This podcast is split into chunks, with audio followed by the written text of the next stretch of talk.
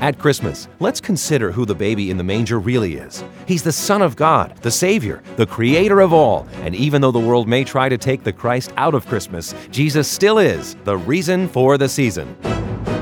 And the Word, Jesus, was made flesh and dwelt among us, and we beheld his glory.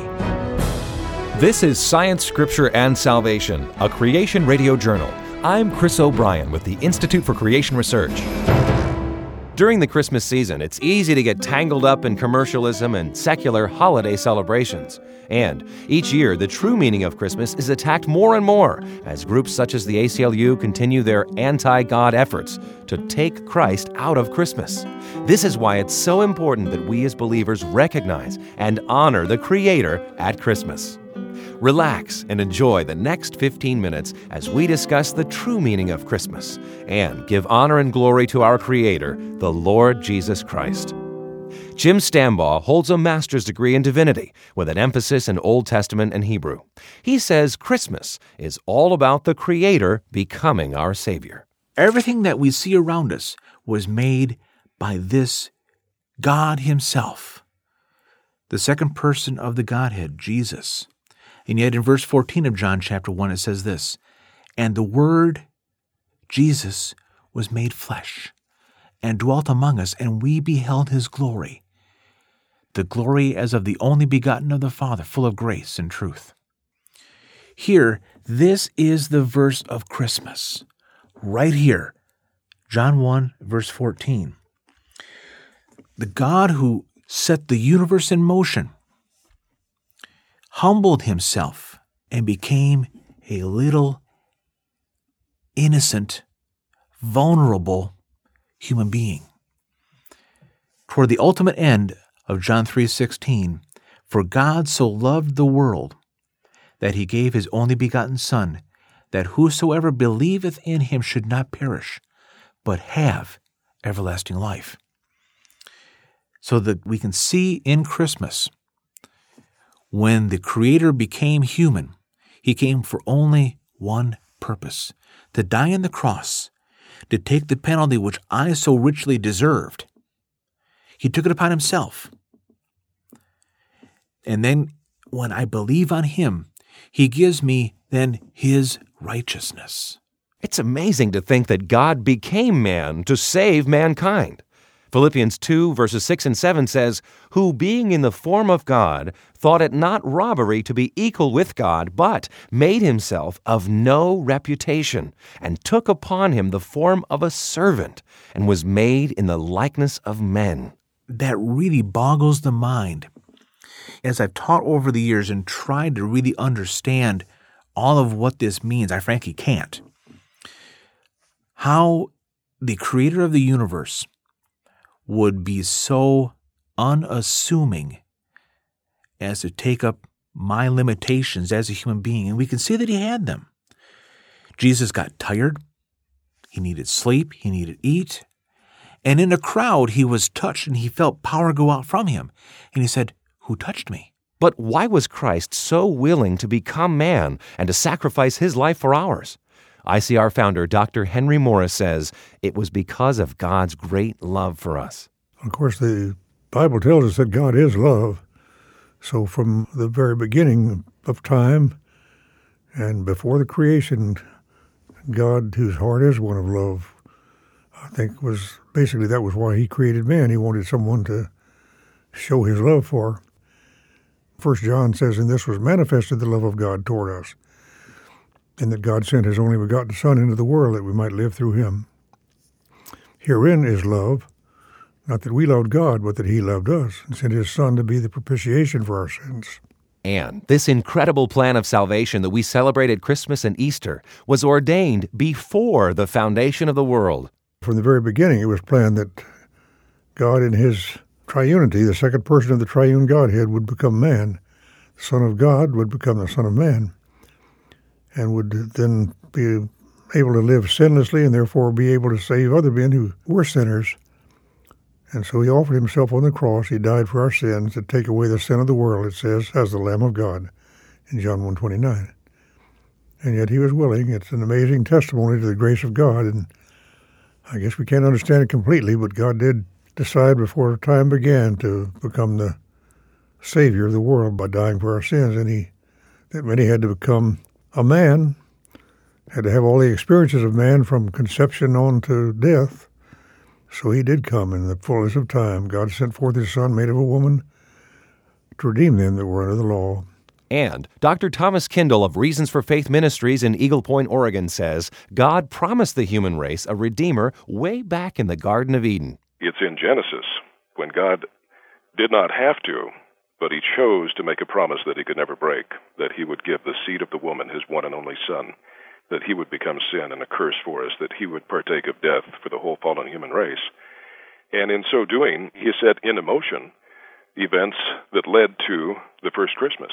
So even though the story of Christmas is recorded in the New Testament, it really began back in Genesis. When I look at Christmas, it can't help but remind me that the whole story of Christmas is based in history. And the reason for the historical fact of the coming of the Messiah and his birth that we celebrate at Christmas is because the history of Genesis, the history of creation, is a true history. Because God really did create man and woman in his image because there really was a rebellion, because we really are related to Adam and partake of his sinful nature, we really do need a Savior. And it's the awesome facts of the history of Genesis that necessitated the coming of the Messiah and the birth of Christ at Christmas. It's through prophecies that God told the nation of Israel how and where their deliverer would come.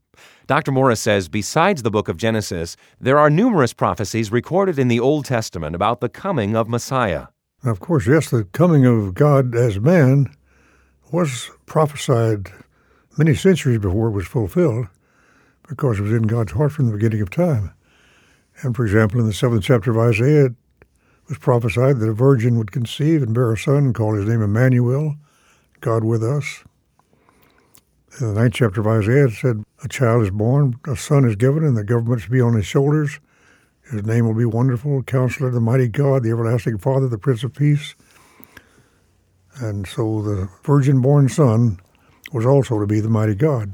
Although we may read about the prophecies concerning the birth of Christ, we also sing about them. In fact, the world renowned oratorio Handel's Messiah is prophetic scripture put to music that tells of Christ's birth, death, resurrection, and coming again. James Sundquist is a musician and producer of the Christmas CD Anthology of Sacred Carols for Classical Guitar. He says many of our Christmas carols either speak about prophecy or the fulfilling of prophecy what I was struck so much by was how many of the sacred Christmas carol texts are devoted, of course, to the Nativity, and that's, of course, representing Jesus Christ.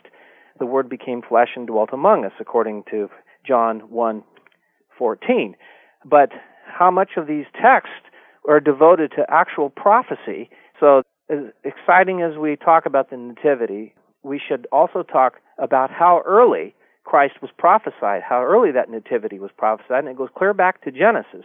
And so, our favorite Christmas songs may tell us more about our Savior than just his birth. We take for granted we sing "O Little Town of Bethlehem," but that was actually prophesied. And speaking of that, that prophecy said regarding Jesus, Jesus Christ was here before the creation of the earth, because in prophesying the nativity of Jesus coming, it says, "Whose going forth are from everlasting." That means he's always been here before the earth was even created. Dr. Morris. In Micah 5 2, it says, Though Bethlehem is a very small town in the province of Judah, yet out of thee would come forth he who, who would someday rule the world, but whose goings forth had been from of old, from everlasting.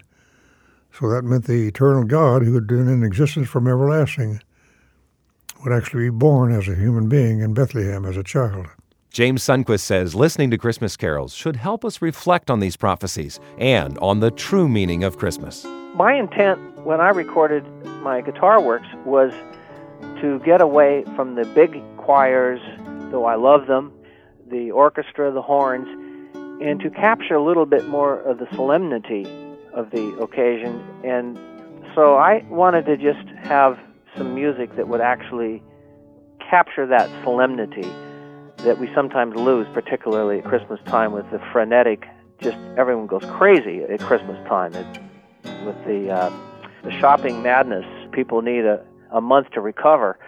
And so I thought I wanted to couch it against that and have us get back to just pondering in a quiet heart what in fact really took place at the Nativity. We have joy in our hearts at Christmas time when we're focused on the true meaning of Christmas. But we can get discouraged when we see the world trying to take Christ out of Christmas. Dr. Morris. You know, it is true that there's been a tremendous move in recent years to get God completely out of government, for example, and particularly out of activities that the whole population takes part in, like Christmas and like Easter, things like that. So they have made quite an effort and been pretty successful in getting Christ out of Christmas. I went to a restaurant uh, just last Christmas and I was greeted by the cashier with season's greetings. I told her she ought to say Merry Christmas. And she said, Yeah, I'd like to, but they won't let me. and so she'd been told that's way she had to do. Well, that seems to be very uh, common, increasingly so. We shouldn't lose heart because of what we see in the world today.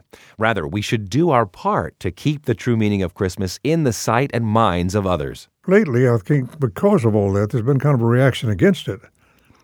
So the ACLU isn't having their way all the time, and uh, I think that maybe the creation movement has a little to do with that because there's been such a concern about the lack of God in the schools, trying to get creation back into schools, and that is part of the whole effort, I guess, that uh, want God in the schools and Christ in, back in Christmas. Even though the ACLU has been successful in many of their evil anti God lawsuits, Christmas is still celebrated in America and all over the world still legal for people to go around the neighborhood singing Christmas carols if they want to.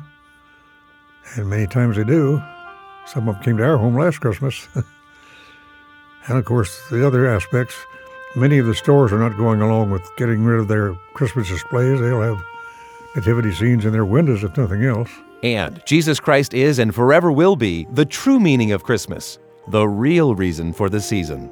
And they still call it Christmas, most of them. And uh, Christ is in Christmas, ACLU to the contrary notwithstanding. and I don't think they're going to get, get it out altogether. It's just too much, not only a part of our faith, but also a part of our American culture. Even though there's a lot of opposition to that and our declining culture, yet still much of it there. And I think it will continue until the Lord comes, which maybe not be too far away anyhow. As our program comes to a close, we hope that you've been encouraged. It's our desire at ICR to show that the Bible can be trusted, both historically and scientifically, and to give facts that will build your faith. As Christians, we need to understand the scientific basis for our beliefs. We pray that this program will aid you in your discovery of science and the Bible. You know, most people aren't aware that today there are thousands of scientists that are convinced of the truth of biblical creation and not evolution. Our non denominational ministry aims to restore and strengthen the Genesis foundations of the Christian faith. If you've enjoyed today's edition of Science, Scripture, and Salvation, a Creation Radio Journal, why not visit us on the web to find out more about the work of ICR? The address is www.icr.org. Again, www.icr.org. Science, Scripture, and Salvation, a Creation Radio Journal, is a production of ICR. For the Institute for Creation Research, I'm Chris O'Brien. Thanks for tuning in.